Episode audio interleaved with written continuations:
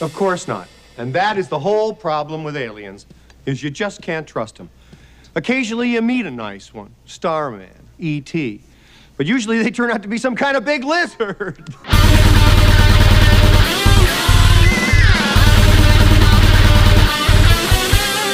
Uh, welcome to Metal Speak. This is Daigle. This is Jared. And this is Geraldine. Woo! Yeah, Geraldine was at a, a show that we are going to be talking about, so we asked her to sit in. So yeah, thanks, Geraldine. Yeah, thank you guys. And, uh, this uh, this episode, we are gonna start settling the genre debate. Jared's got a lot of good stuff to go over, uh, as far as far as people just being plain wrong when it comes to describing what what genre certain bands are in. We're also going to check out some of the sickest riffs from Abysmal Dawn's uh, new release, Leveling the Plane of Existence. And then I've got an interview with Bulldozer Grinders Catheter, which is the show that uh, and I were at just last week. So uh, that'll that'll be good stuff. That was a fun show. But first, let's just go over some some show news. Uh, just this past week, I believe uh, the New England Hardcore Fest lineup was announced and if you saw the post on Metal Speak for it, uh, you can get an idea about how we felt about it. You want to take that one, Jared? It was a picture of a boner. it wasn't a picture of my boner. well, I was I was surprised when I saw it because you posted it, and I thought, now, now how did he find that picture? Because normally, like when we post stuff, we're like, okay, Google image, whatever, and I'm like, wondering if Jared's sitting there like, okay, raging boner. Actually, I didn't do raging boner, but I, I think I, I tried to do boner a couple of times and it just wasn't. I had to do several variations on boner to find this particular picture. uh, good yeah, stuff. no, this is going to be a good lineup. Um, you know, the whole it's a three day event. Uh, some really good, some really good acts. Um, I mean, on the 14th, it looks like most you know they're getting um, most of the uh, the post hardcore and uh, Christian metalcore out of the way. So, you know, that's good. It's like a flu shot. You know, get that stuff over with early.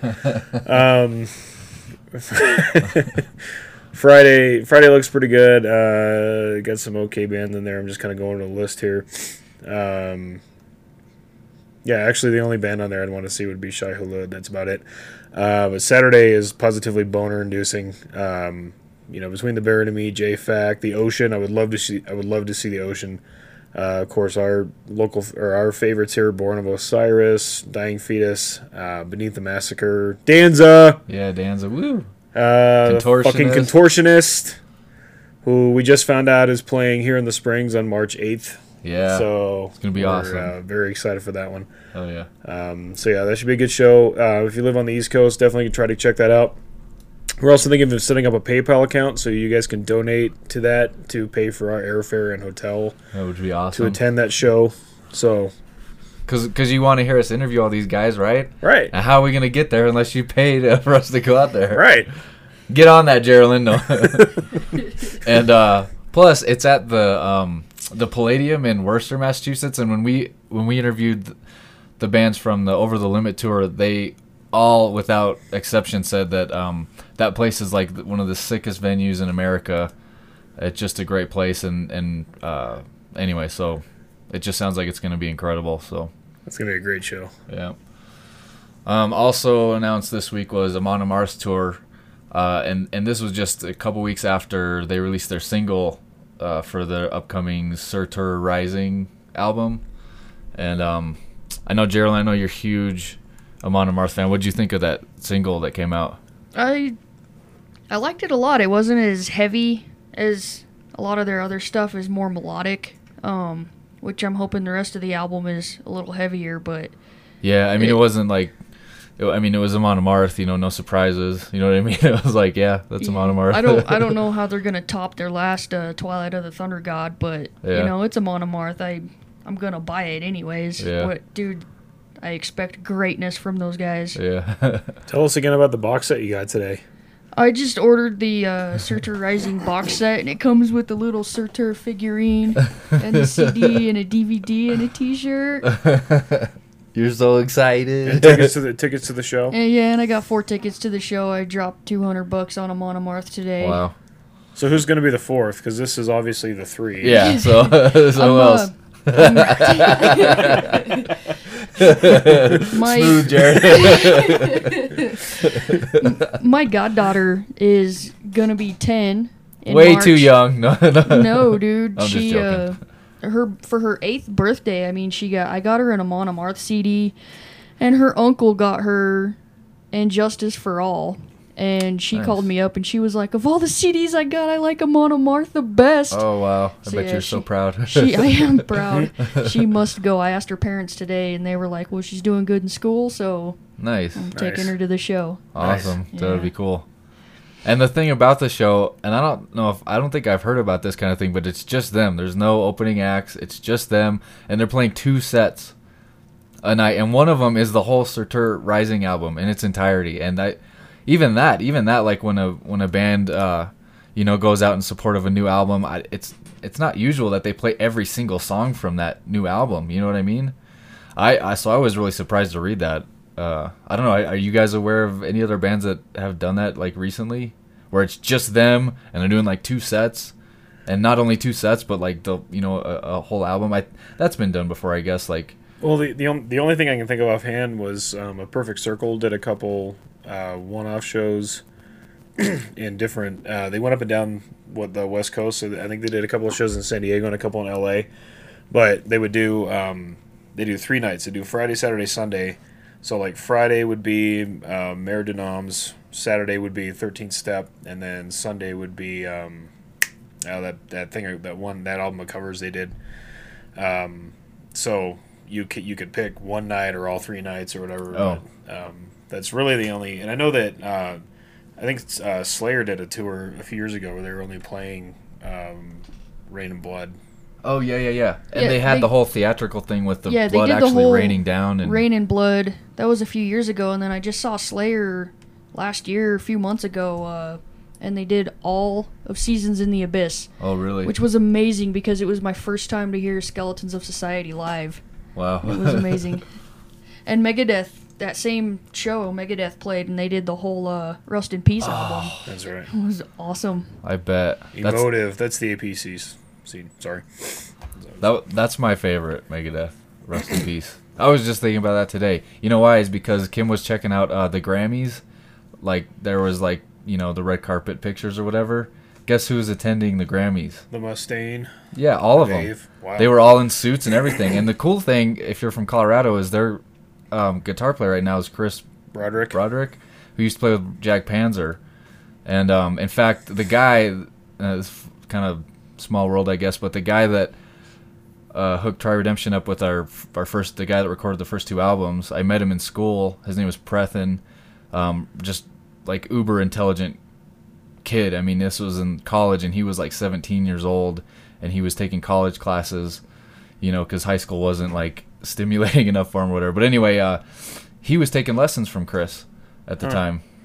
So small world. But yeah, and, and that dude is just phenomenal. He's a, he's an insane guitarist. So small world. Anyway, how do we get off of that? anyway, yeah, yeah. So Amon Amarth, yeah, that, that that should be a good show. Interesting. All right. Well, uh, so let's let's talk about um, this show that was last weekend. It was Catheter. In fact, I think they said it was their first time back in Colorado Springs in like five or six years, and um, it was it was ridiculous. There was a ton of people there. I was really impressed how uh, how energetic everybody was. It's it's a small place. You know, I say there's a ton of people there, but it's a small place. Have you ever been to the Triple Nickel, Jared? Um, it's a small place. It's like it's kind of divided in two sections. There's like the bar, which is like this really thin, arrow, uh, uh, narrow, you know, galley style bar thing, right? And then there's this other section where the where the stage is. And the funny thing about the stage is it's it's it's like there was a bar in the corner. There's an actual like bar, you know, um what the hell is a bar? and behind it is a stage that it's and, and the stage is, is lower than the bar, but it you know it's raised. So it's just really really strange. You can just go up and like kind of you know sit at this bar, and the stage is just right on the other side of it. It was just kind of Huh. kind of odd, but um, yeah, but it's small, but it, it really I mean it was packed in there when when they were playing and kids were just going ballistic. I know I I helped sweep away like at least two or three broken glasses because people are in you know standing there or even jumping in the pit with full glasses of beer and the next thing they know it's just all over the place and everybody's like you know move out of the way and they're kicking like shards of glass you know trying to get them out of the way and that happened like i said it happened at least two or three times that i helped shove glass out of the way uh, anyway, it was it, they and they they just destroyed. It was it was great. It was a great show. Um, it was and it was put on. I think mostly by this this kid Brian. We've I think we talked about him a little bit last time. He was in uh, Fabricate. He's been in a couple bands. He's in a band now called Blighter. But he puts this uh, this zine together, and it's called What's Left. And you know, I didn't think about this till recently, but I, I was thinking it's like What's Left, like left over, But I don't know. Is it a political thing? Do you guys know? I should have asked him. You know, like what's left. Anyway, but it's this like homemade, you know, paper, uh, xeroxed collection of. You know what? I interviewed him. Let, let's let Brian tell us what it's all about. It only was like two minutes. Uh, it was it was like two o'clock in the morning and freezing ass cold. But let's just hear what Brian has to say about it. All right, this is Daigle with MetalSpeak.com. I'm hanging out with Brian. Hello. Who does uh, the What's Left zine. And it's cold as shit, but if we just take like, you know, five, ten minutes and tell me everything that you can about what the What's Left zine is, you know, where it started, how you do it, who's involved, all that shit. Ready, go. Well, first off, I will say that it is a proven fact that in the cold, black metal makes you much warmer. Uh-huh. Yes, but anyway, um, what's left? It's like a little like community zine. We got local music, local art, um, you know, a lot of like political views and discussion and stuff. Um, we got poetry. We got a lot of it. Um, it's not even just like local music either. We do a lot of you know interviews and with all kinds of bands, and it's just pretty much you know trying to get Colorado Springs, you know, back to where it should be, and you know, get people involved and understanding, you know, really good underground music. So that's what it is, and you can pick them up, you know, anywhere. We usually have them independent records, Leech Pit. We have a lot there, and you know, any shows we're at, we usually distribute them there too, and we also got a little Facebook too. So that's it. So Right yep. And how often does it come out? Is it It's kinda- usually kind of quarterly, kind of like whenever we do it. Usually uh, every couple of months, you know. Yeah. whenever How we get around. many how many people work on it? Um, two of us. Oh, two really? of us. Yeah, just shit. two of us. Me and my buddy Ian, or Moniker is his name. So yeah, yes. Rose gonna suck your dick tonight. Yeah. All right. Well, I think this interview's done. Uh, cool, man. He's gonna suck it right now. Well, maybe I want to keep this rolling then. Wait, no, I don't. right on. Well, yeah. Well, thanks for taking the time to put that shit together, Brian. That's really cool that you're doing that. no man. problem, it's like man. It's all a manual thing. Like, there's like not really a lot of like digital in the age now where everything is digital and online. It's cool to you know see that people actually care about doing something. Exactly. We all, you know, there's a couple local businesses that help us out, but we pay out of our own money mostly, and we staple it ourselves, and it's just Yeah. kind of It's free. DIY the way it's supposed to be. So Yeah, and it's free, right? it is free, always free. So, Right but on. yeah, Cool. All right. Thanks a lot, Brian. holler. Thanks for putting on the show tonight too. Yeah, no problem. Shit, Brian's a fucking DIY master. dude. Yeah, so there you go. Yeah, it's I don't know. I, I think it's it's pretty cool. Like I said, when it's now when everything is digital, it's it's just kind of cool that um, somebody's doing something different. You know. Anyway, you guys you guys checked it out. What did you guys think of this thing? It's cool. It actually reminds me of a, a zine that a guy I went to high school with used to do. So it's kind of you know, he he he too was really into like the underground punk and you know the hardcore stuff. So um, you know, kind of took me back to the uh, you know the mid '90s when that you know that, that was kind of the, like really the only way you would really you know hear about that kind of stuff was you know the zines and the you know tape trading and shit like that. So it's uh Plus, there's a coupon in here, Jared, for you. I know the two dollars off independent. I you know, but I'm I'm not stupid enough to just like cut that one out and use it once. I would actually take that to the copier. And then,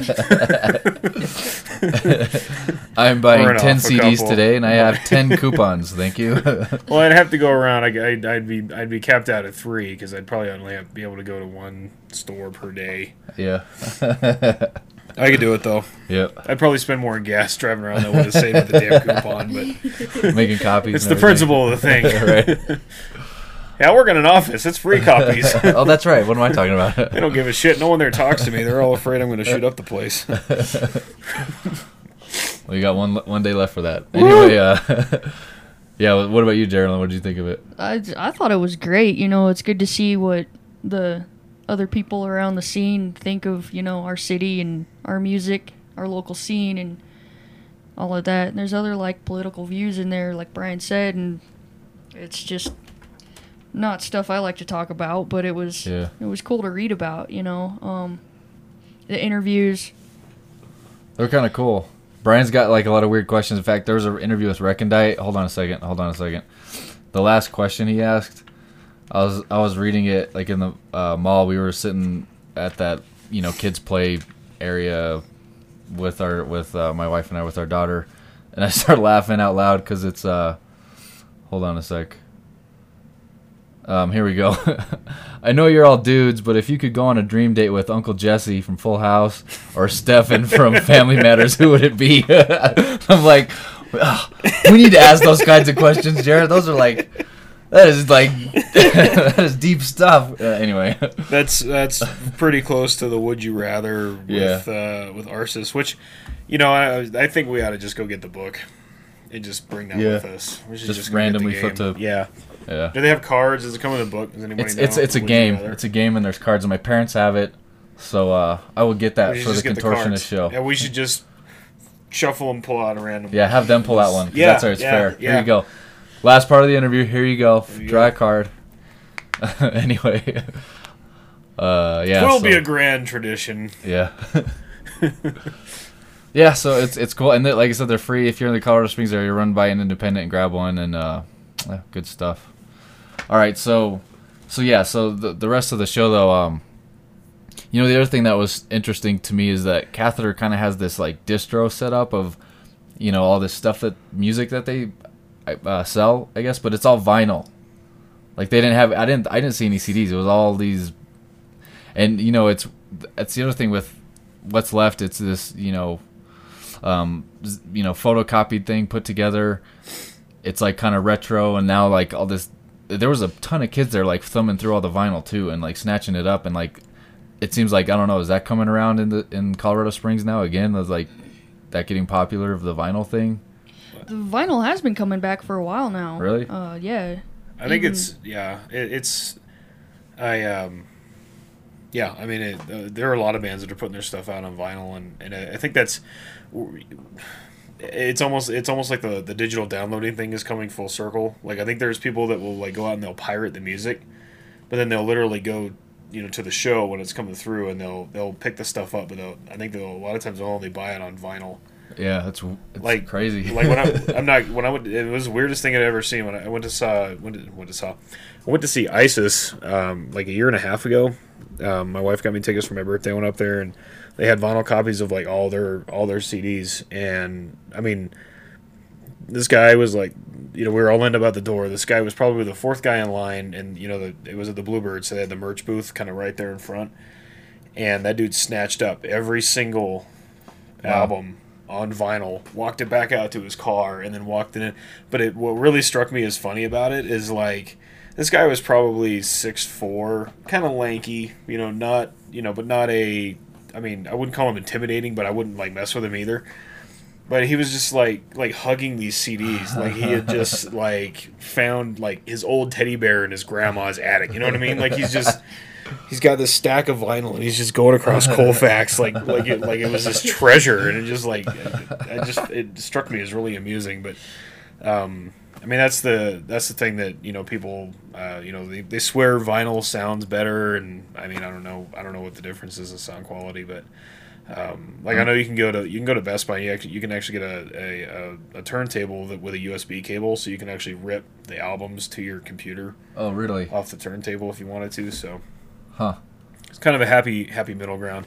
There's actually uh, there's a blog out there called Stuff White People Like, and there's a yeah. Have you seen that one? Well, the guy was on Bob and Tom. the Yeah. that, there's yeah. one it talks about uh, you know music downloading, like music piracy, and, and how you know white people love to steal music and they'll justify their theft of the music by saying that they go to shows and buy merch, you know. Oh yeah. But then like if you you know if you if you run into a person that has a lot of digital music but their their CD collection is equivalent to their digital collection, um, they're a mid level white person. But if they're it's like and you, you're you're halfway safe having a discussion with them about music. But if they have like if they have it all in vinyl, back away slowly.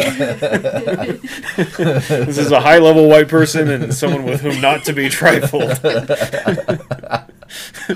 Uh, that's funny. It's fucking funny. Yeah, there was there was a kid there that um, we've known around, you know, with Try Redemption. Uh, Kevin, I don't know if you remember who he is, but um, and he was like, "Man, next time you guys do an album, you guys need to do it on vinyl." And I'm like, "Really? I don't know, man. Like, really? I don't know. I, I'm just like not um, not familiar, I guess, you know, enough with it, but." But it was cool. I mean, it was cool to see that it was that they, they had it all ready for everybody to to look at, and people were just lining up, checking it out and stuff. And then, um, yeah. But what, Geraldine, what do you think about Catheter? Their performance. When was the last time you you, you saw them when they played? Uh, it was at Paradise City. I think last time that they were here, we played with them. Does, does ring a bell? You know, I I don't. I've seen every Try Redemption show up until like 2008. What happened then? Sorry.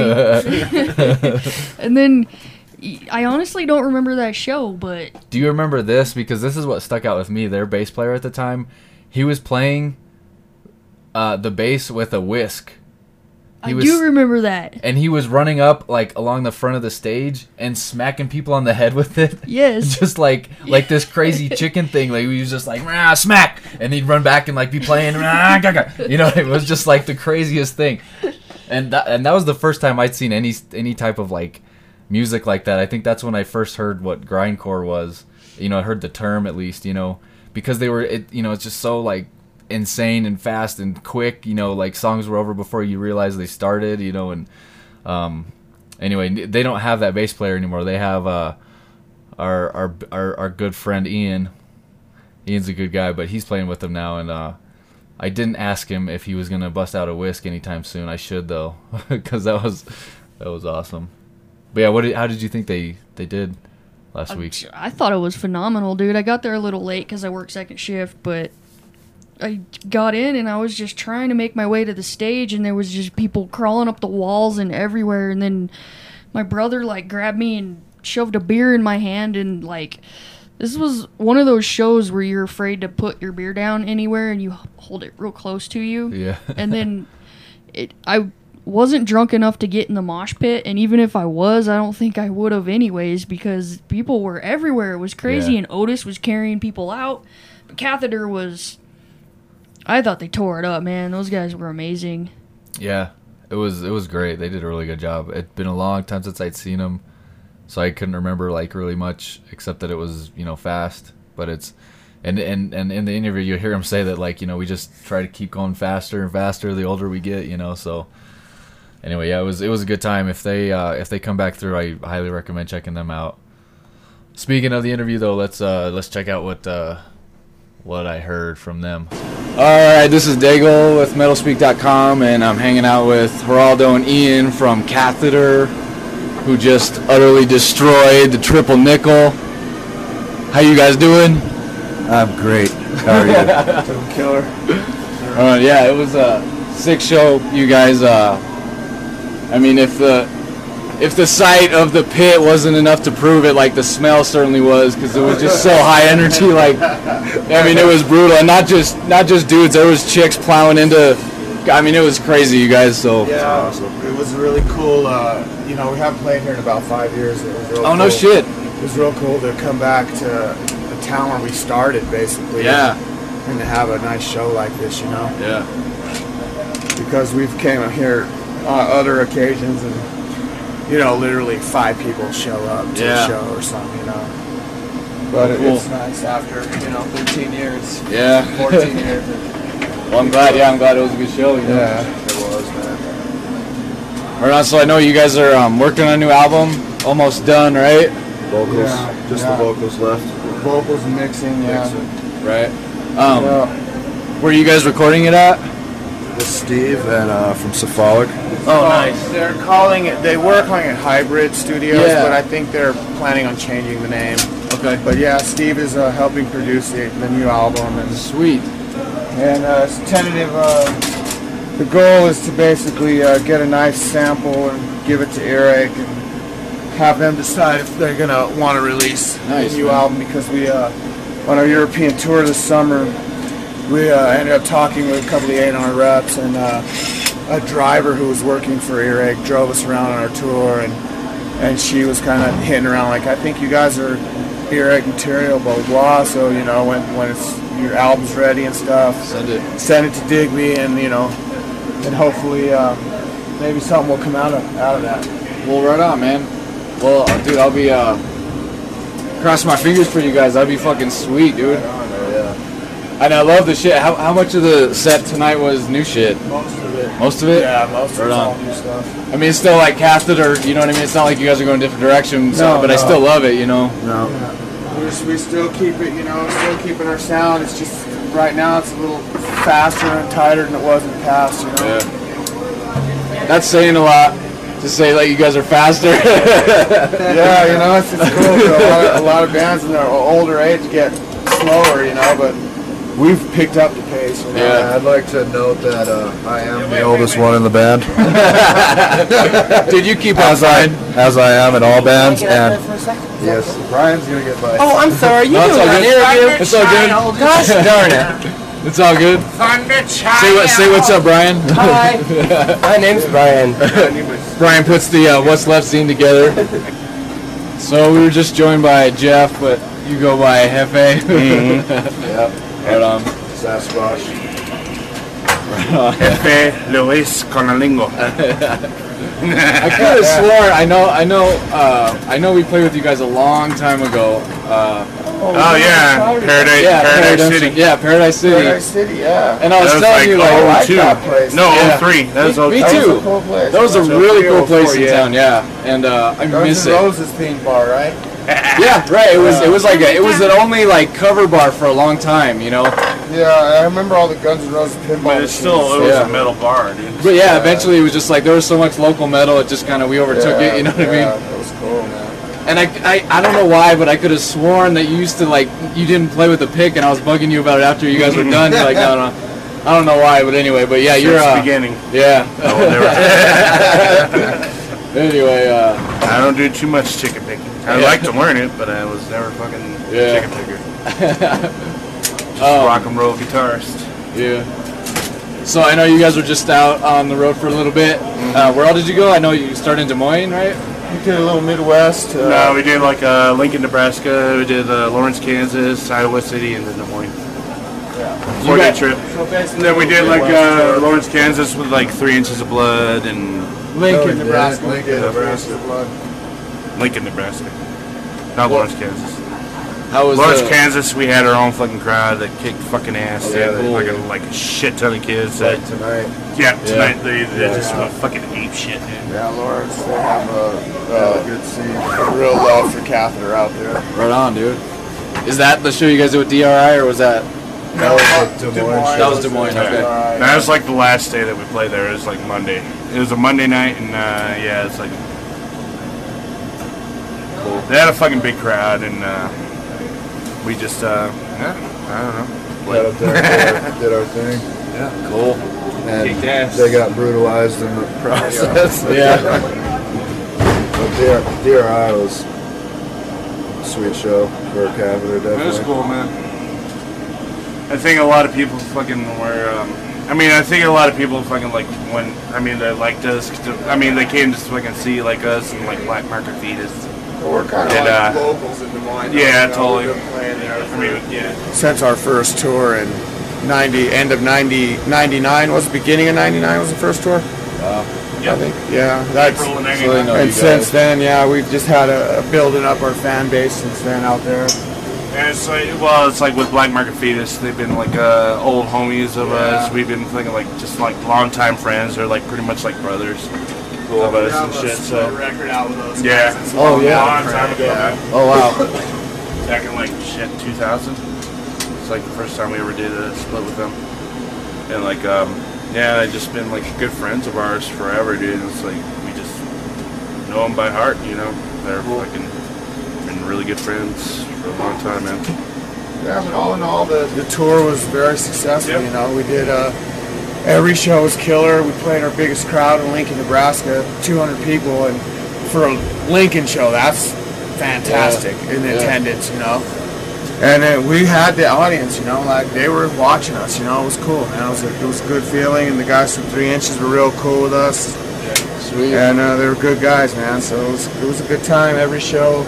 Lawrence, Iowa City was surprisingly a cool one as well. You know, they got a nice little scene. It was all little college towns, but metal's alive in the college towns for sure. Yeah, that's good to hear. no, you don't always expect that in a college town. no, actually, you do though. I mean, because actually, like college towns, though, is the ones that actually like like uh, like our shit a lot too. Because It depends though, because like you see you blows. Brian, that's my base right now. There's right no there. metal scene in CU. That's my base right there now.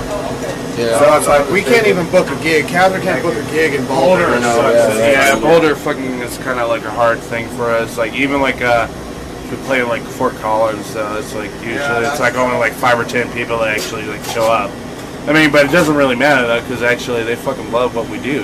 I mean, like they're the people that actually are there, fucking like like like Catheter a lot. I mean, like they're just like blown away by what we're doing, you know. But like uh, even like I don't know, like even Boulder. But I don't I don't know. I think we just don't. At this point, man, it's like I know that we love we just love what we do. We love to play fast.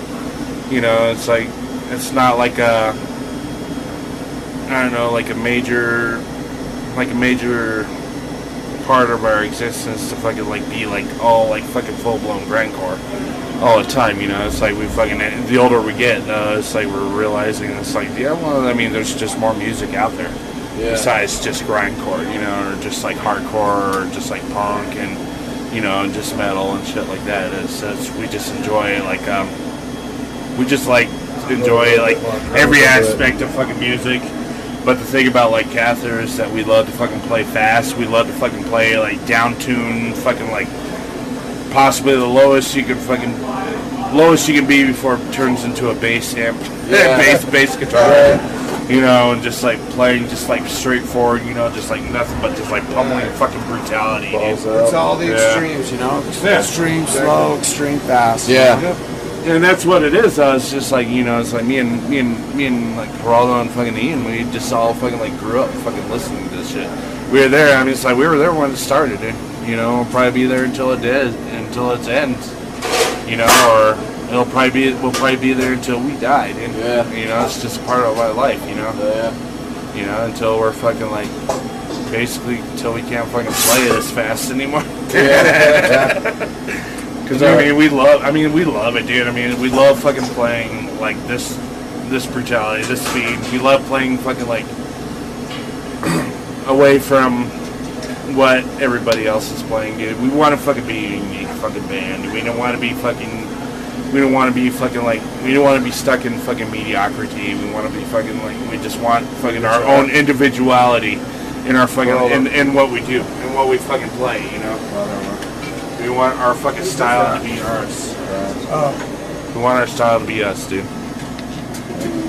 And um, we want to be catheter. We don't want to be like, oh, catheter is a grindcore band. It's like, yeah, we are a grindcore band, but we are catheter. Yeah. We want catheter to be catheter. You know? I think you accomplished that. um, I know you're, you're playing seven string, but how, how right? You're playing seven string. Yeah. How long you been playing that? Because it wasn't always seven string. Um, Been a while. it's though. actually On and off. it's actually one of the guitars I hate the most. Oh really? honestly, dude. But you know what? It's it's that Schecter for some reason fucking just stays alive. It's the one. It's It's the one. It's the one. It's the one fucking guitar that I've had to work on the most. Oh really? It's the one guitar that I've always had to fucking repair. I've always had fucking problems with this guitar, like electronically, like the like the hardware. Fucking just sucks ass on it too. But like, uh, but like, um, as far as like uh, the tuning that we do with catheter, I mean, it, it, it definitely is the fucking Yeah. guitar that we do. I mean, like I play with like an Epiphone, like uh, Les Paul, you know, but Really? honestly, it's like um, I mean, I love that fucking guitar, but at the same time, it's just that it's not. I can't really. I'm. I don't know. I have issues with intonating it Really? that low. Yeah. With that, but that Schecter will intonate that low to that fucking like down to that A. You know, Yeah. that we need. So it's it's. I mean, it's, it's cool. I mean, like I'm used to playing it with catheter, but you know, it's like definitely not my favorite choice. I think that fucking guitar would be fucking the best if it was fucking upside down. If it looked more like an Explorer, Oh, just the shape. I mean, actually, yeah, because the way that it looks, it's, it's like kind of like an upside upside down Explorer. right. But if it looked more like an Explorer, I think it would look sicker uh, that way. dude, Yeah, just, that that top. just the way that little point is. Right, at the top. if it was like that way downward like that, Yeah. you know, maybe like a little fucking like extra little space in there. gonna build you like a little extra space guitar, in there to fucking to, just to get into those fucking like high notes. Yeah. Dude, that shit sh- the shit, dude. I think everybody would buy that fucking Rick, got that guitar, dude. Yeah. At that time, dude. I mean, like, dude, that guitar. I mean, I, I, I like I like the design of it, dude. But I think it would be just be better if it looked kind of like a just like a hybrid version of like an Explorer, dude. Yeah, I love that fucking. I mean, I mean, it's like I love. I like. I like the way I like Explorers like like that, dude. It's just that. I don't know. Like I said, it's just I've always had problems with that guitar, dude. It's just. Really? Yeah, not one of my favorite fucking Yeah. guitars. Sounded good tonight. I don't know.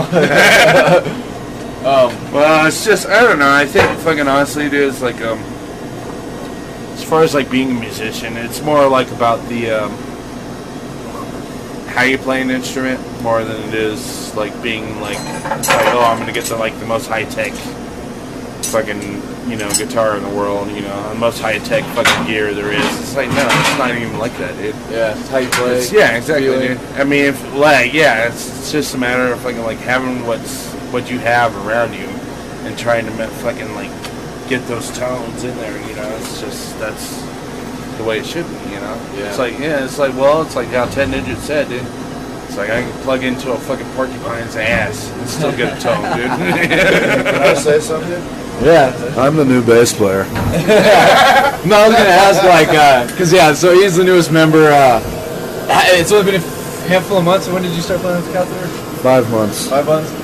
So with like the new I'm. Honestly, dude, I'm a rookie. this is no, but you know what? For a rookie, dude, this guy's fucking definitely fucking straight up pro, dude. Yeah. This guy's like definitely the fucking like this guy's like definitely been like the best bass player we've ever fucking played with. Right on. Honestly, dude, because the way how he executes, like even just like even like the bass sound and everything, or just like just how he fucking executes his playing style. You know that he's just not fucking around, dude. He's just he's there. He's fucking solid. He's like one of the most solid bass players we've ever Right. played with. He's not a fuck. He doesn't fuck around. He's just. He's a he, kno- pro. he knows he knows he knows the sound and then he's fucking he's totally happy with it, dude. Yeah.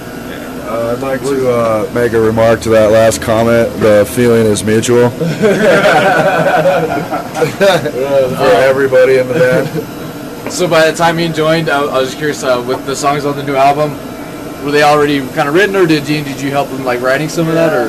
Yeah, we had everything written, and, but he brought a he new helped, song he helped, he helped fucking run, uh, wrote a couple, couple songs. It's like the uh, it's like basically like the last uh, five songs we had to write for this rec- this recording, this new record, and uh, yeah, he fucking definitely brought to the table like a couple new riffs.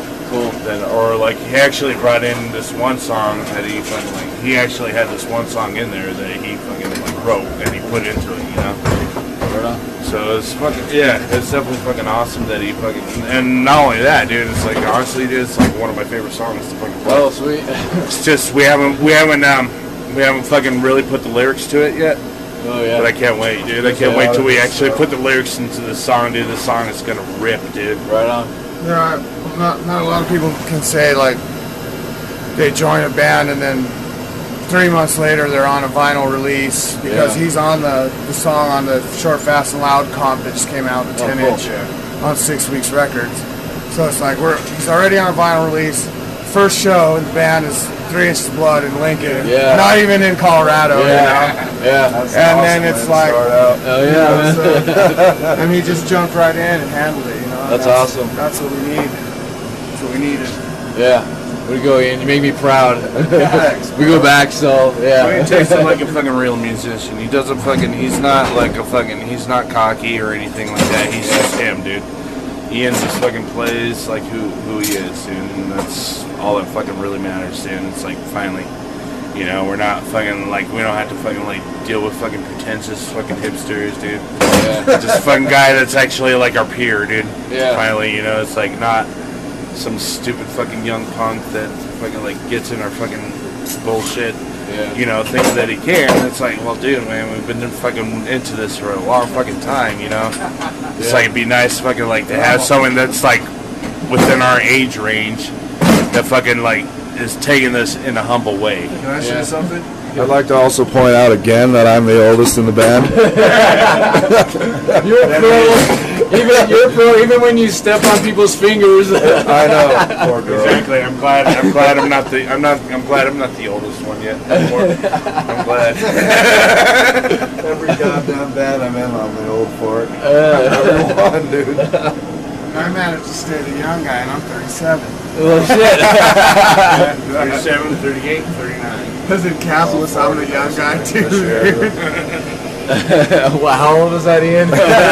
Yeah, but that's a different thing though. Capitalists, fucking bunch of old farts though. well, But they his still age. fucking- But, dude, but honestly, dude, that's like that's one of my. Jeff is 41. Yeah. But honestly, dude, I mean, if it wasn't for that fucking band, dude, I mean, I Yeah, honestly we would never like- fucking done this shit. Like, it was like, be playing honestly, it was like, are. it was like fucking capitalist casualties, repulsion, napalm death, terrorizer, dude. Crossed out. Those are like my fucking favorite fucking bands Spaz, of all, man is the bastard. yeah. You know, Cryptic. Slaughter. Cryptic Slaughter was like a fucking big influence on us. You know, like, like, uh, we took the power violence and adapted that to our sound because Yeah. like a lot of people are like they're like you guys are like a lot of people have told me like you guys are like a power violence band you're not really a grind band but it's like no we're a grind band that adapted the power violence sound you know Yeah. That's what it is. So we just like to fucking throw a lot of fucking irons into the fire and just like mix it up. Because we don't want to fucking be like, like I said, like before, like mediocre, dude. We want to fucking throw the all the irons into the fire and just come up with something, you know. Yeah. It's like just because I don't know. It's like, dude, we're just like all music fanatics, and we just like to fucking throw like everything that we've ever fucking got, gotten into, you know? Yeah. into this into, into like catheter pretty much you know? As long as it's fucking like you know just like pretty much the only basic principle that we have is that we just stay heavy and fast you know? We those are like pretty much our like two main rules basically in this band. It's like heavy and fast you know? It's not like um I don't know we're not trying to be too avant-garde but we just want something unique in what we do you know we just want like uh, we just want to fucking appeal to everybody, you know. Not, not just fucking like a certain status or anything like that, because that's not really what grindcore is about. Grindcore is not about status. Grindcore is about fucking individuality. It's about fucking like being unique in what you do. You know, Yeah. As long as those like barriers go to, I mean, it's like there's, I mean, I don't know, really, honestly, like grindcore has no really barriers. You know. Yeah.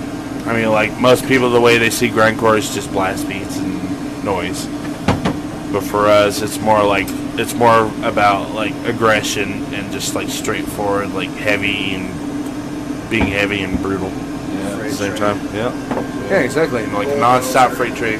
Bulldozer grind Bulldozer guy. I like that. that's a, we got that in the Europe when we were speeds up. we were touring out in Europe, there was a couple per people after they came up to us and said, "Now that was bulldozer grind." All right. Well, cool. What? Um, yeah. Thanks a lot, you guys, for taking the time to talk to us. Just to wrap it up, um, we got a tour coming up in May. New LP. Um, new LP is Title the, for the date. yet? No, uh, Southwest Doom Violence is the title. No, no tentative release date right now. But uh, the tour in May with Streetwalker, which is going to follow a split seven inch with three new tracks. Um, and then we're going to have a split seven inch with um, Needful Things coming out soon, and uh, a couple of remastered things that we did in the past that'll that'll be out for the tour. So Cool. keep a keep an eye out on uh, MySpace.com for tour dates and info, and uh, Right. Facebook as well. Right on. Thanks, Daigle. Yeah, thanks a lot, guys. Right on. Okay, so that was Catheter. Cool guys. Very insightful work. Thanks, Jared. Daigle. Thanks a lot.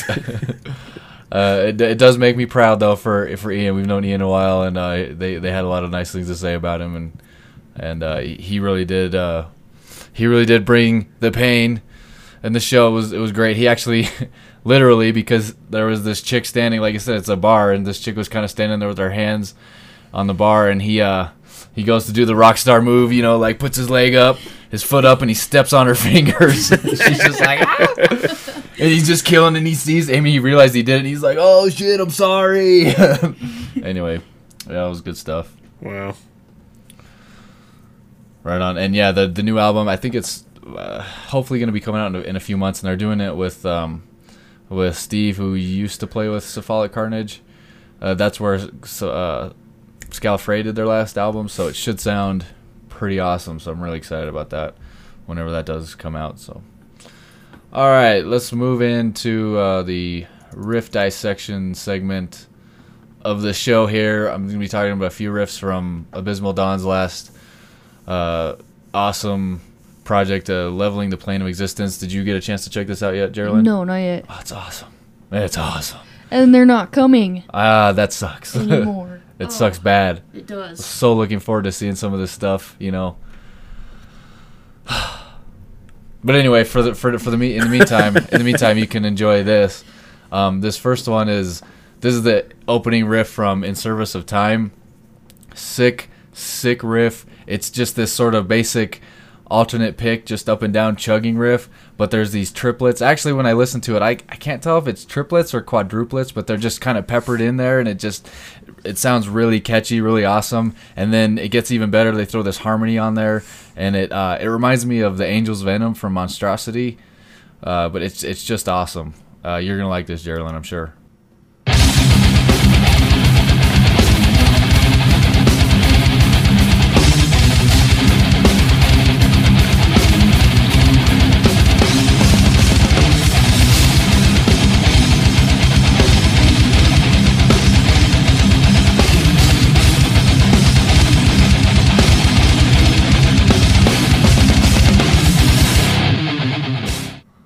Very kind of familiar sounding, but yeah, the the harmony's really awesome when it comes in. I, I dig that one plenty.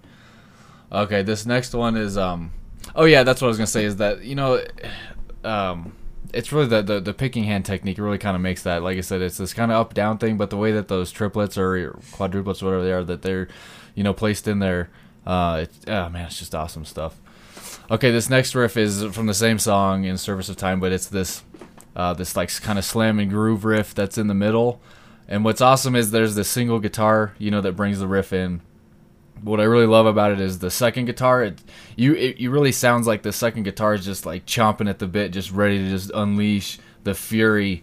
Be, and you hear it, you hear these like uh, string rakes, you know, just like shuck, and then you can just hear it just like building up and just getting like like I'm gonna kill some shit, you know. It just it sounds so good. And then and then after a couple bars, they bring in these pinch harmonics when the vocals come in, pinch harmonics, and and the drummer switches over to the ride cymbal and just sounds awesome. But to me, and, and I wish I could explain what is really going on here, but like so they do that a couple bars and then they go back and when they go back to the to that original kind of uh, you know version without the pinch harmonics without the ride cymbal there's just this like sustaining like i don't know feeling that that that's invoked when i when i hear that when it goes back to it it's just it's so awesome sounding to me i, I and i and i wish like i said i wish i could explain exactly why it, it it's it does that to me, but I, I can't. I've been thinking about it all week, trying to you know think how how can I explain this, but I just can't. It's just it's just it's just awesome. But yeah, check this shit out.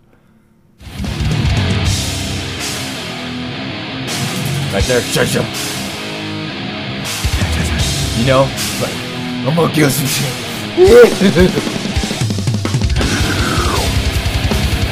Ugh. That's so fucking bad.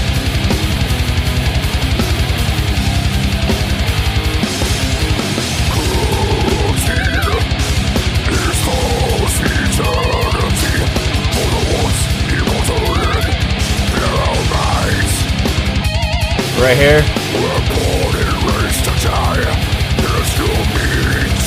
You know what I mean? Like it just, I don't know, it just sounds so awesome to go back to that instead of staying with the pinch harmonics or going to something else. Ah, it's just, I love it. I love it. It's so good. Ah, that's definitely that's definitely my favorite riff on the whole CD.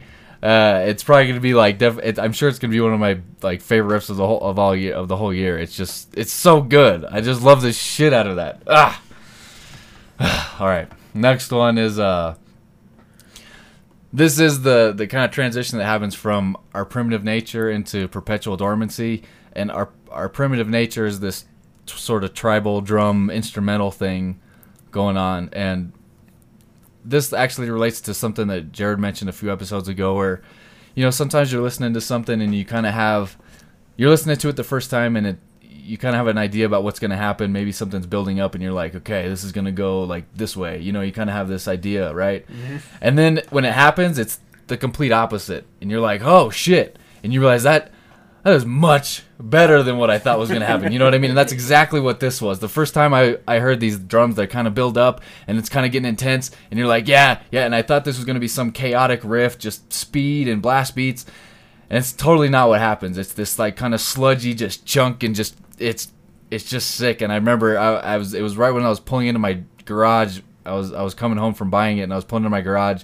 I just had to sit there and listen to it. And I was just like, oh my god it's so awesome i just i love this thing and you know what what i want to draw attention to though is right as the drum as as uh, as the drums stop there's this split second of silence and then um and then you hear uh you hear charles elliott the the, the vocalist you hear him inhale like right before he he unleashes the the the hell of this song anyway uh and I don't know. I'm I'm so glad they left that in there because you know it's I, it probably wasn't intentional, but you know when they're like wrapping out everything post production of the album, they're like, yeah, let's leave that in there. In fact, we did that on uh, the track "Empty" on our last album. We kept uh, Hammer's inhaling breath right before he, he started singing, and I, I just love it. You got to really listen for it, but uh, it just it's so awesome. It's so awesome to ha- hear that breath, and then it just what happens, and mm, mm, that's awesome. Yeah, see those, those drums kind of like. Okay, get ready. Here it comes. so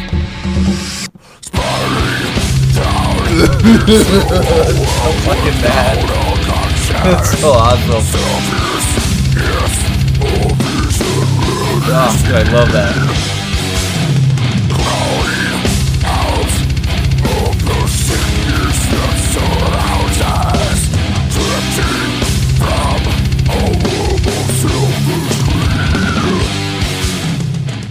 You know what I mean? It's like it's not chaotic at all. It's just kind of slow and simple, but just ugh. No, just me. No, I'm still thinking, dude. That was awesome. I've I've heard what your three riffs, and I'm gonna buy that CD tonight. yeah, you are. yeah, it, uh, big fan. Awesome stuff. Um, I got I got a couple more here. Okay, so this next one is from the title track, "Leveling the Plane of Existence." This is the closing riff. Another another sick riff. Uh, you know, the riff by itself is is is awesome, but again, it's the picking hand technique, the way that the there's palm muting that kind of comes in and out of it. And for me, when I listen to it, it it just creates this image of this like spiraling, you know, spiral of sonic metal enjoyment. you know, like it's, it's just uh, the way the I don't know, it's just the way it sounds when the when the palm muting is like coming in and out. Um, you know, it's the kind of thing where I'm sure there's some kids that are listening to this and they figured out the riff and they're sitting at home playing it, but they're either palm muting the whole thing or they're playing the whole thing open picked, and it's just it's not the same. You know, it's the picking hand technique that makes this riff uh, as awesome as it is. Check this shit out.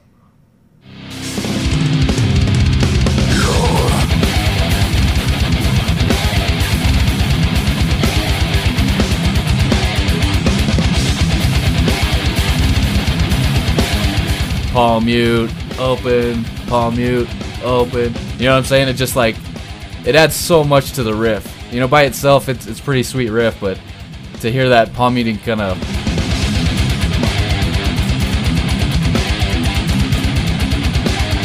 is awesome.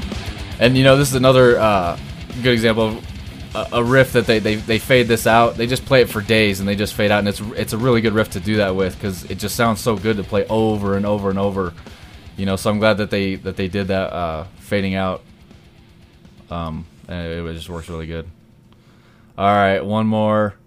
Um, this is the opening riff from "My Own Savior," um, which has uh, some really good like vocal, catchy vocal parts in it. But this opening riff, you know what? Um, I don't know. It's just I, I don't know if there's if there's much I can say about it aside from that I wish I would have wrote it because it's it's just really it's just really awesome, very catchy, probably the catchiest riff on the on the whole thing. Uh, yeah, there's not much I can say about it. It really speaks for itself.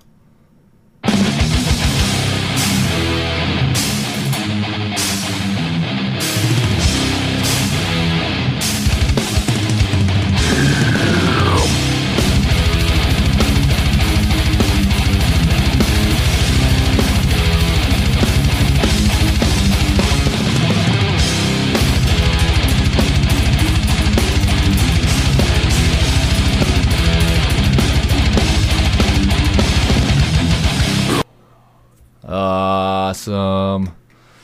Oh yeah, I love that. I love that stuff. Very good album. Definitely recommend it if you don't already have it. And uh I uh, wish those guys were coming to town. Maybe maybe maybe later in the year. Maybe if we get lucky. Well, they just saw it on their Facebook. They just bought a new van, so Oh, cool. they're getting out on the road. Yeah, they're still doing like you know, that's the other thing. I mean, uh, the tour that they're going on has uh, Cataclysm and All Shall Perish on it. But for whatever reason, like those two bands weren't gonna be at the Colorado, Springs show. Um, so I don't know. I mean, uh, I was still stoked about the.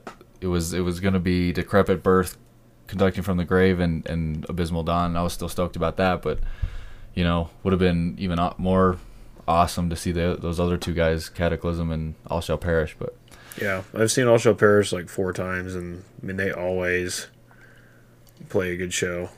Like it's never like their uh, uh, bassist Mike Tiner is just he's like the biggest douchebag in the world, but it's it's so funny to like watch him like like he'll just like make fun of random people in the crowd. Like he just doesn't give a shit. Like he gets drunk off his ass and just sits there and just like like I think the last time the last time I watched him play, um, he was like uh, Eddie, the lead singer, was like, "Oh, well, you know, I think this is gonna be our last song," and and then uh, Mike Mike was like, he's like, "No, no."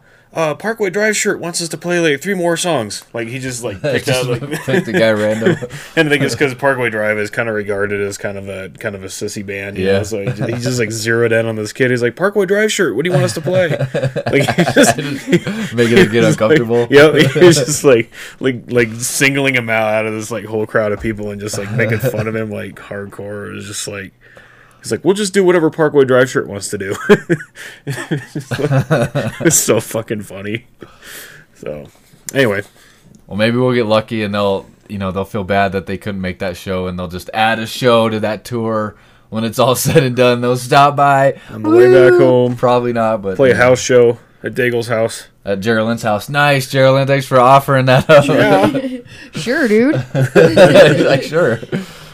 Yeah, you don't have a three-year-old. Awesome. you can you can have four or five metal bands at your house. All right, we're gonna move on here to um. This just came up last minute. We got an email today from a band called uh, City Weasel or City Weasley. I don't know if it's City Weasley. I think I kind of like City Weasley.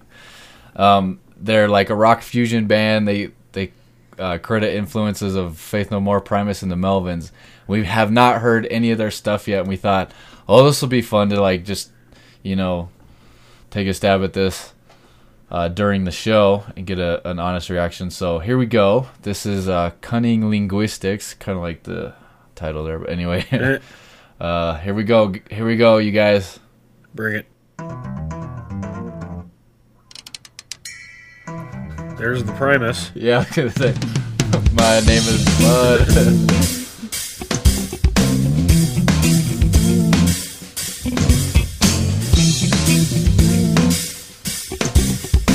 I can tell Geraldine is loving this right now. But I never met a before. No, a She's an overrated. faded underdog.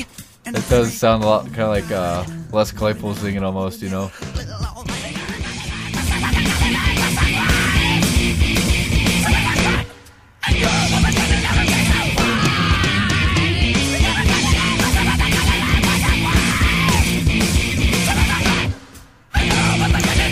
The uh, King for a Day era Mike Patton, I guess. Yeah. I, I kind of feel like there's only one Mike Patton. you know what I mean? Yeah. I didn't. I just right there when he was doing that, it kind of reminded me of Cuckoo for Kaka. I don't think I, I know that. I don't know much. Um, sorry, I don't know. Uh, I don't really honestly know too much Faith No More except um, Epic. No, everybody's heard. Yeah, I, well, and I, and I like that. And there's a lot of stuff off the real thing that I like, but uh, Angel Dust, I, I don't know. I that's I, I picked that thing up from the library one day, like when I was living at my parents' house, and I listened to that thing over and over and over and over for That like, CD is months and brilliant. months. Yeah, it's it's it's one of my all time favorite CDs ever. I and anyway, the kind of stuff that that he's that Mike Patton's doing on that album, it's it's it sounds good because it's Mike Patton. Maybe I don't know. I guess somebody else is doing it like like that. Uh, Yeah. I don't know. You guys will check out something else. There's a few other songs on their MySpace page here. Welcome to Hicksville. I gotta I gotta hear what this is. You guys ready? Absolutely.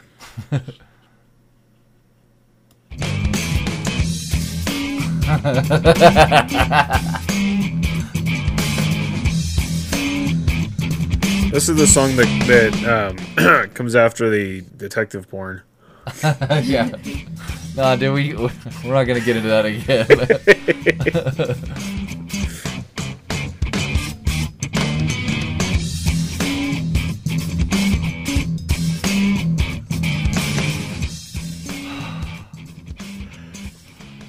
Uh, all right, one more. Um, fair game or extracts taboo one, or abuse. Ooh, Vampire Boy. That sounds. That sounds awesome, huh? Yeah. Let's check out Vampire Boy. It's probably about Twilight. well, then I'll be a fan.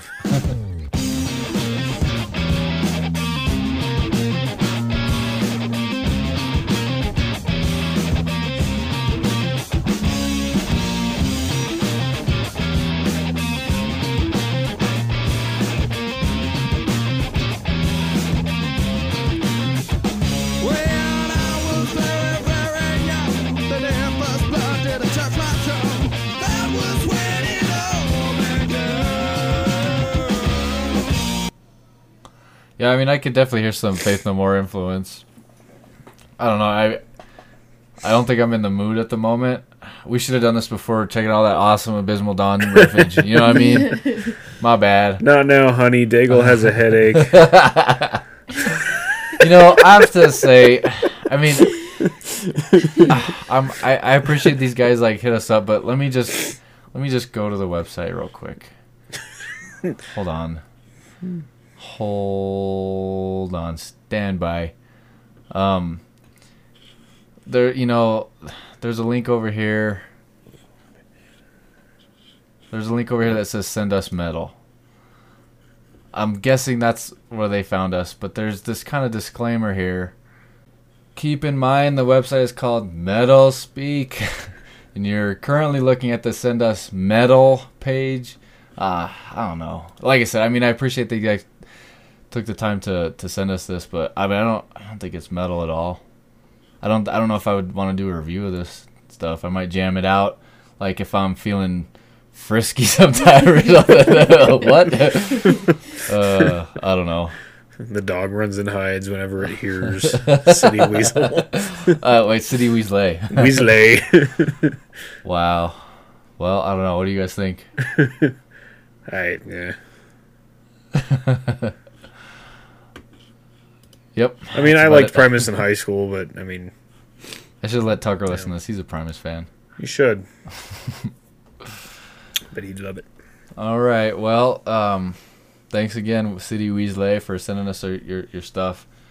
Uh, if I'm if, if I'm in a different mood sometime, maybe I'll, I'll check it out a little bit more. But anyway, all right. Let's move on to uh, Jared. You uh, you've had a, like a pet peeve for a while when you read something where uh, somebody, you know, some website or some person is describing a certain band as a certain genre, and you're immediately recognize that that is completely wrong. And then, uh, you know, as long as nobody's around, then nobody gets hurt. But you know, you, it's it's kind of a pet peeve of yours. So wait tell tell it. us about this. Here we go. All right. no, uh, yeah, this is something we we've talked about time and time again. Uh, we get a lot of, uh, you know, emails from different bands, you know, describing themselves. And I think where this really kind of kicked off was with. Uh, uh, this time it's War sending us the email, and they they describe themselves as like progressive metal. And you know, when I think progressive metal, I think of like falsetto vocals, I think keyboards, I think you know, whatever. And this was more of like a straightforward, you know, metalcore album. Maybe Yeah. technical metalcore, but it was pretty obvious that it wasn't. I wouldn't call it like progressive. progressive is like kind of the as far as like songs um, duration. Like progressive, that's kind of like the opposite, like complete opposite of grindcore, right? I mean, Yeah. grindcore's short. Progressive is like long songs. Yeah, but, it, but not not just like long songs, but like a lot of progressive metal, you'll have a more like falsetto vocal delivery, so it's going to be the more higher end. Um, you know, when I think of progressive, I think of bands like there's this band called Into Eternity where you know they have the kind of death metal stuff going on, but then they also have like the kind of power metal vocals going on. Um, you know, uh, like Anathema.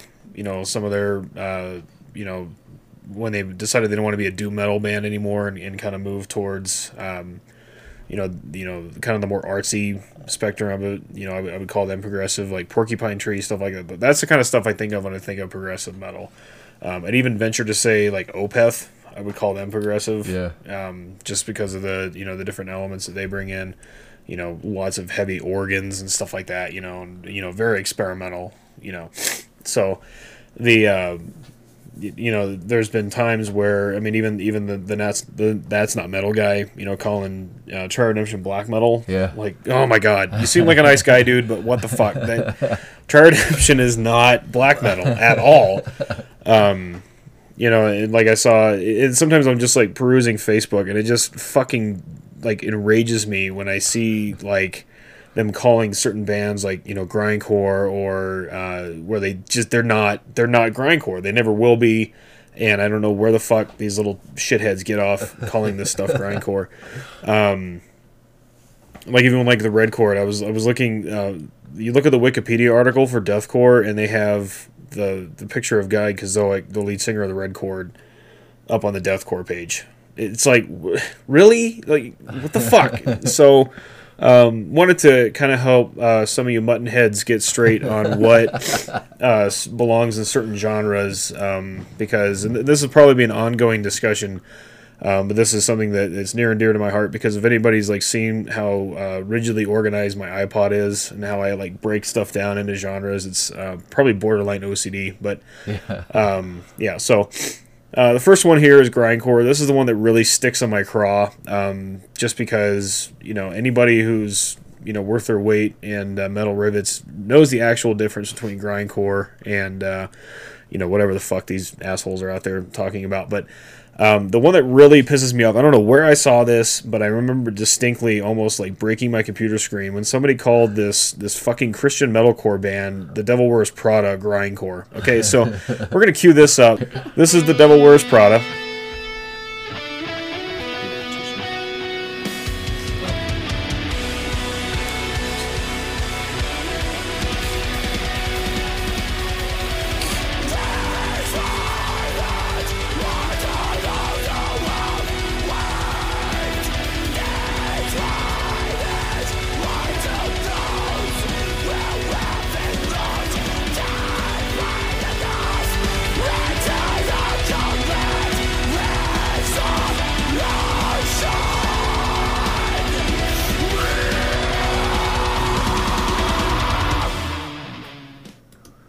Okay, so people actually call that grindcore. Now we're going to compare that to actual grindcore. This is the girl in the Slayer jacket from Pig Motherfucking Destroyer.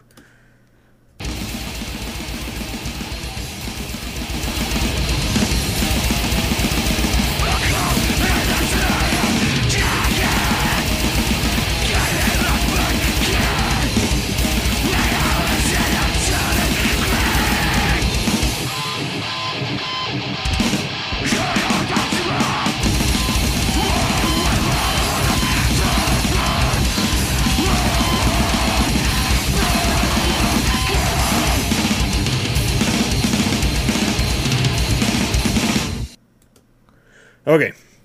So you get you kids with me on this so far? not grindcore. Devil Wears Prada, not grindcore. Pig Destroyer, grindcore. Okay. now this next one, this actually had uh, Daigle and Geraldine both cringing while we were queuing this up. Um, about a year and a half ago, I was actually almost two years ago. I was walking through Second Spin in Denver. I was up there for meetings and had a break and was just kind of strolling through there, and uh, you know, just kind of perusing the shelves and ran across this band called "I Set My Friends on Fire." And I mean the you know the the the name kind of jumped out at me. It was kind of a quirky album cover, and they had this sticker on the front. They said they that they were doing a grindcore version of "Crank That" by Soldier Boy, and apparently this was just like a huge hit on MySpace. Like all the scene kids were all about it, and I was like, well, I know some metal bands have like covered you know rap songs and stuff like that, so maybe you know they had a little fun with it or whatever. So I'm like, okay, so this is grindcore, so I'm gonna check this out. And I don't, I can't tell you how pissed I am that I was duped and even into like spending money on this on this fucking CD. But here it is. Hey, it's your Calvary kids, and we got a new song beyond called the Soldier Boy. By the way, I got me some new bathing Soldier Boy up in the watch me crank and watch me roll. Watch me crank the Soldier Boy, let's do my man. Now watch me crank the Soldier Boy, crank the Soldier Boy, crank the Soldier Boy, crank the Soldier Boy. Soldier Boy up in the watch me crank and watch me roll. Watch me crank the Soldier Okay, again, not fucking grindcore. All right, not grindcore. This is uh, I don't know. They just thought it was because of the vocals or whatever, but yeah, no, that wasn't grindcore. Uh, again, this is grindcore. This is agoraphobic nosebleed with uh, Retardo Montalban.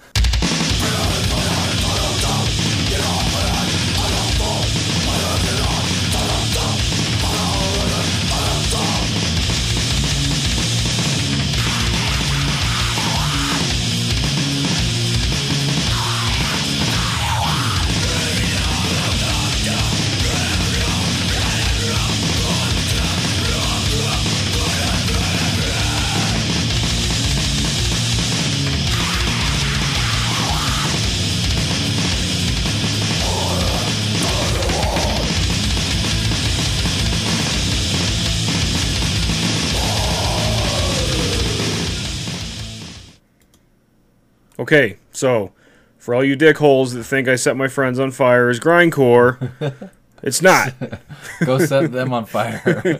Seriously. okay. Next one. Um, I think, and this is this is to the point we talked about earlier, uh, where you know people have, you know, a hard time telling what's like black metal and what's not. Um, and I think the first one that came up, uh, Daigle asked me if, if we thought that Cradle of Filth was a black metal band. Yeah, for And- whatever reason, I always thought that. Like from day one, when I, like you know, started getting into metal, and I heard Cradle of Filth, I for whatever reason thought they were black metal. You know. Yeah, and, and a lot of people do, and, and for whatever reason, they always just kind of got lumped in with that with that band. So, uh, what we're gonna do is we're gonna play a little bit of uh, her "Ghost in the Fog," which is probably Cradle's uh, most popular song. So here we go.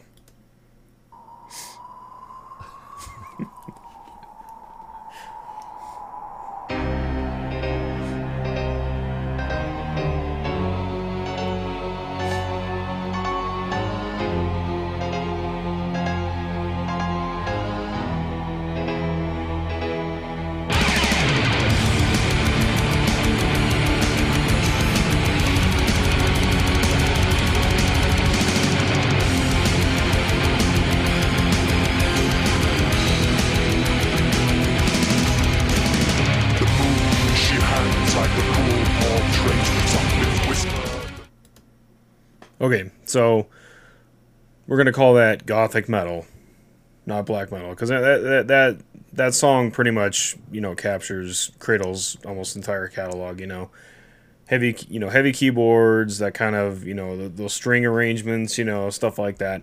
Um, so just for comparison, we'll, we're gonna play some actual black metal here. This is uh, Reclamation and Mastery uh, by Reign of Erebus.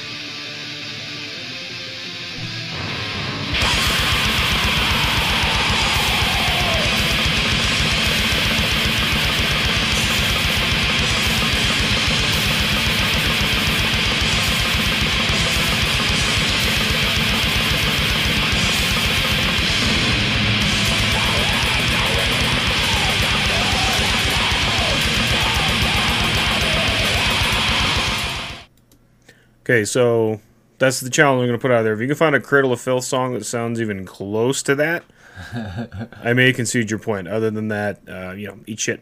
Um, all right, next one, and this this one I don't understand either because like when I was first kind of exploring the metal genres, um, this one kept coming up as black metal.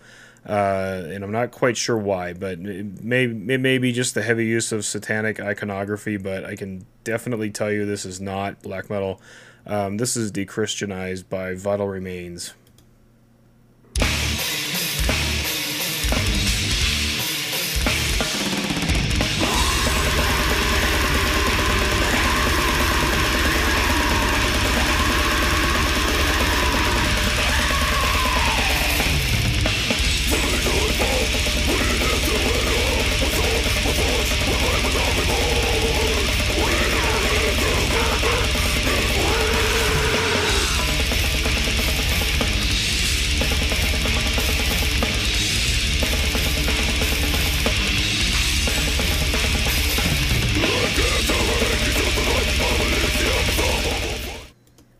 Now, see, that one only sticks on my craw because I remember, when, like, when I was again when I was kind of first getting into like the more extreme metal, that I was really stuck on black metal. Like, I didn't really like death metal at the time, so this actually came up as a recommendation. So when I like put it on in my car, I'm like, "What the fuck is this? This is not."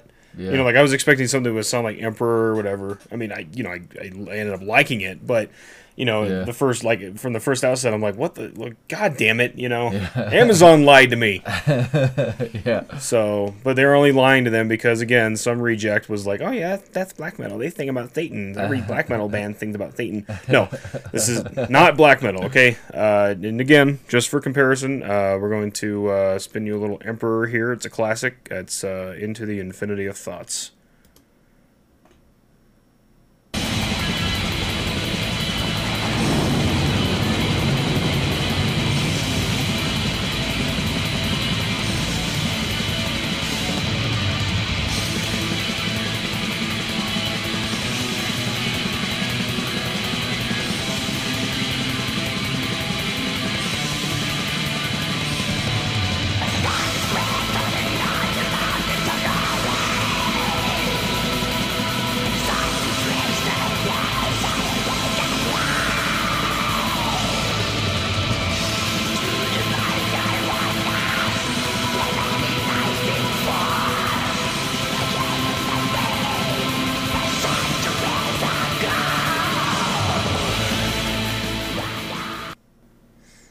So there you go. Again, black metal. That's black metal, not death metal. Well, before that was death metal, not black metal. If you have any questions about this, feel free to uh, email us at metalspeak at metalspeak.com. Um, and actually, I'm going to put a challenge out there. Uh, any of you guys hear a band genre uh, you want some help classifying? Email it to me. I'll take a listen, or if I already have it, I'll let you know right away. Um, you know what genre that belongs in, so as uh, to you know save you any embarrassment. Um, you know, when talking to people who actually know their music. Um, I'm, just I'm such a prick. Uh, no, because we well, because we were talking about that uh, before the show. Like, uh, you know, some of the bands that they get, you know, just slotted into different genres like for no reason. I, I think like the one that, that stuck out for me. I think we were talking about Children of Bodom. How like if you go to the Wikipedia article about like thrash, like Children of Bodom is listed. Like I've never thought Children of, of Bodom as a as a fucking thrash band. I always like called them like melodic death metal. But would you agree, Geraldine? Oh, I agree. Melodic death metal for Children of Bodom. And why is that? Because they're not thrash. Because they're not anything else. Because they're melodic. They have keyboards and um, they're a little darker than the thrash metal. Um, Darker how? Like subject matter wise, or just like subject matter and um, just the way the music sounds, especially because of the keyboards. Um, yeah, I guess some thrash can be pretty dark, but you know, thrash is more for like the kids that want to get up and mosh around and just act like jackasses, right? That's not for children of Bodom, dude. yeah.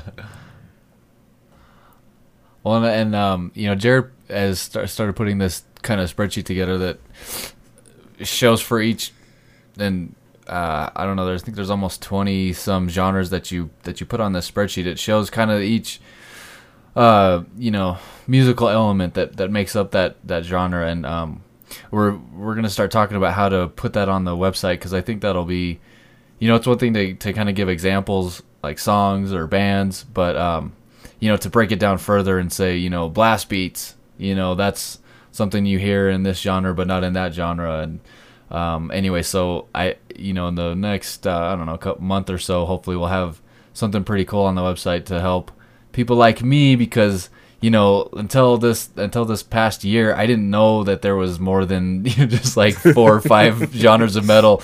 You know, like two or three months ago, Jared posted something on his Facebook about Gent, and I was like, what? What is that? And and yeah there's this whole there's a whole website gotgent.com and it's like hugely popular uh you know and i had never heard of that before. And same with metalcore metallic hardcore and deathcore i had no idea that there were like those you know subgenres of metal so when you got like black metal, and you got progressive black metal, and then you got modern black metal, symphonic black metal.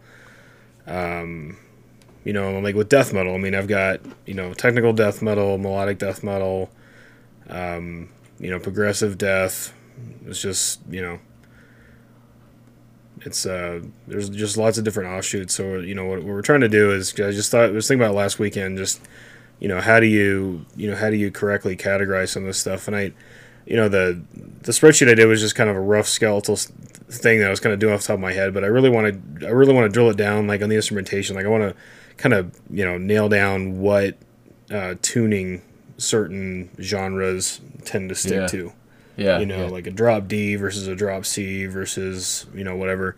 Um, I don't have the ear for it, but I've read different reviews on the web where uh, you know the reviewer will actually say. I think I was reading I was reading a review for the the, the latest release from Times of Grace that that um, it's Adam D and uh, Jesse Leach from Killswitch Engage, and um, the guy was like, "Yeah, this is played in the standard, you know, metalcore drop C tuning." I'm like, "How like how the fuck would you pick that out?" You know? Yeah. so that's, that's kind of the stuff that I want to get down to. I want to get down to like you know you know uh, picking techniques, you know, arpeggios, you know, sweeps, um, you know, tremolo picking, stuff like that. You know, the stuff that I don't at the at present don't have the vernacular, you know, or wouldn't be able to recognize. But I want to get to that point, you know. So It'd I'm always cool- trying to expand my knowledge base. Um, Yeah. You know, And- because I think it'll also improve our writing as we're Yeah, for doing, sure. doing this as we keep going. It'll help help help that evolve. So for sure. Plus, hopefully, this thing that we you know put ho- this thing we put on the website, hopefully we can uh, you know make it kind of interactive where people can contribute to it, not just use it, but uh, you know contribute you know stuff to it through some kind of means of probably either of us moderating it, you know, so that people that think Devil Wears Prada is grindcore can't come in and say like. You know, yeah, and actually, if, if any of you jackholes tries to add crabcore, we will grab your IP address and burn down your fucking house.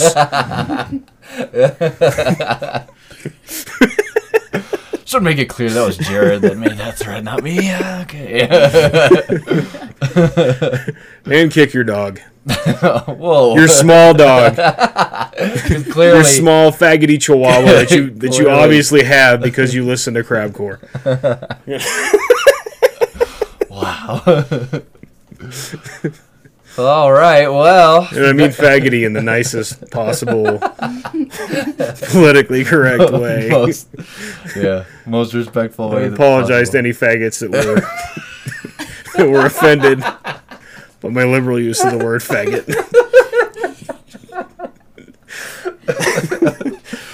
Ah, dude, you're the man, Jared. I don't post on Lamb Goat, if you're wondering. That's like the buzzword on Lamb Goat. Oh, really? Yeah. Everybody's a faggot. There was just something. Uh, God damn it! I'm not gonna remember what it was. There was something on TV about. Um, oh God, it was the Onion Sports Dome. Have you guys seen that show, the Onion Sports Dome? This is totally not related to anything, but it was. There's uh, it's it. You know the Onion. You know the Onion. The right, right. Um, they have a sports show on Comedy Central, and it's uh, you know, it's just making fun of Sports Center kind of thing. But there was this this bit they did with this girl, this dying girl, eight years old, had cancer, and her dream, her dream was to she was a huge Philadelphia Phillies fan and her dream was to go to a game and heckle like David Wright or somebody like third baseman for the New York Mets or somebody like that. That was her dream. She she hates this guy and she just wanted to go to a game and heckle him. And uh, and so the like Make a Wish Foundation or whatever or Dream Come True Foundation comes and like takes her to a game, you know, and it's this like real dramatic uh, you know thing that they put together. But it's so hilarious at the end because they're they're interviewing her and you know what was it like? And she's like it was awesome. He was almost close enough to punch. Like, and then like because they had a right you know by the, and then at the end she's like i hate david wright. I hope he gets cancer like me faggot. I was just like god damn. This is so hilarious. Anyway that had nothing to do with anything but your uh your rant there just reminded me of that so There's a there's a Louis C.K. bit that he does about like the like the use of the word faggot. Like you shouldn't be offended. It's like you shouldn't be offended. You're just you're being a faggot. you're being not- faggot, you're offended. well, plus, uh, you know, plus, uh, in America, you know, it means one thing, but if you're if you're British, you know, smoke a fag, you know, that's that's their slang for cigarettes. hmm Well, and faggots were uh, actually the Bundles of sticks, bundles right? of sticks that were used for kindling to start fires. So It's I'm not how- sure where that even came Right, from. Yeah, right. All of a sudden, it means flaming homo. anyway. oh, anyway. All right. Well, I think it's. Uh, I think it's definitely time to wrap this episode up. So, uh, oh, I, I do have one other thing that has nothing related to anything. Uh, it's a quick fun fact for you guys about geese. do you know? yes, yes. Do you know? Uh, hold on. do you know when geese fly in a V? Uh, do you know? You know one one side's always longer than the other. Do you know why that is? Yeah. It's because there's more geese on that side. Everything you're doing is bad. I want you to know this. All right. well, uh, don't forget to check out the uh, Alloy Productions uh, guys. You know, they actually they do the Alloy podcast, but they do a whole bunch of other podcasts too. They, if you're into Stephen King, they do a Stephen King podcast. That guy does a shit ton of podcasts. I Yeah. was looking at what we just he like like friended me on Facebook like Yeah, two he days ago, and I was he's like, a busy Jesus guy. Christ, dude. Yeah, he's a busy guy. AlloyProductions.org, cool guy. Um, if you have a Zune, make sure you subscribe to us on your Zune. You can find links on MetalSpeak.com. Also, you can subscribe to us through iTunes manually because they are, for whatever reason, incredibly picky about what we're doing. And Probably because I keep saying faggot. must be. well, I'll leave this one off the feed that we send to them next time we submit it. But but, uh, but I did put a I did put a page together with the instructions in case you're not aware of how to manually subscribe to a podcast in iTunes. There's some screenshots and uh, should be very easy. So make sure you do that. I think we're gonna end the show with. Um, oh, you know, we didn't talk about next time. You know, I'm I'm kind of afraid because of that uh, Abysmal Dawn show getting canceled. Next show we might not have any interviews for because uh, and that'll be the first time in like ten episodes. So um, I don't know. Somebody should like hit us up and be like, you should interview us. Actually, two weeks from today. You know what? Two weeks from today is uh, Malevolent Creation and Havoc in Denver, and um, We're going to that. yeah, somebody else. Who else is it? Yeah, I Well, beyond, tickets. beyond oh, the absence. Yeah, uh, well, uh, we got an interview with uh, Beyond Terror, Beyond Grace. Yes. They're a grindcore band from Australia. That's right. So- That's right. So you know what? By the time we do another episode, we probably will have that interview for it. So all is saved. We'll have an interview. Woo! Woo! Are you gonna go to that show, Jared? Geraldine, you were saying something about Malevolent Creation. You gonna go to that? Oh, absolutely. Yeah, sweet. Yeah, I already have my tickets. Have you heard any of new that new Havoc stuff? I never really had heard like much. I mean, I knew they were from Denver and everything, but um, they released a song on some website. I can't remember what it was, but uh, it sounds pretty awesome. Yeah, I just saw them with Cephalic Carnage and Anthrax Oh, not really? too long ago. Yeah. Yeah, I like them. Yeah, they're pretty sick. Yeah. Anyway, so maybe we can check with you know chat with them too, but we'll see. All right. Well, speaking of grindcore, uh, we're gonna leave you with the uh, uh, track from Catheter called "Brink of Extinction," and uh, enjoy this.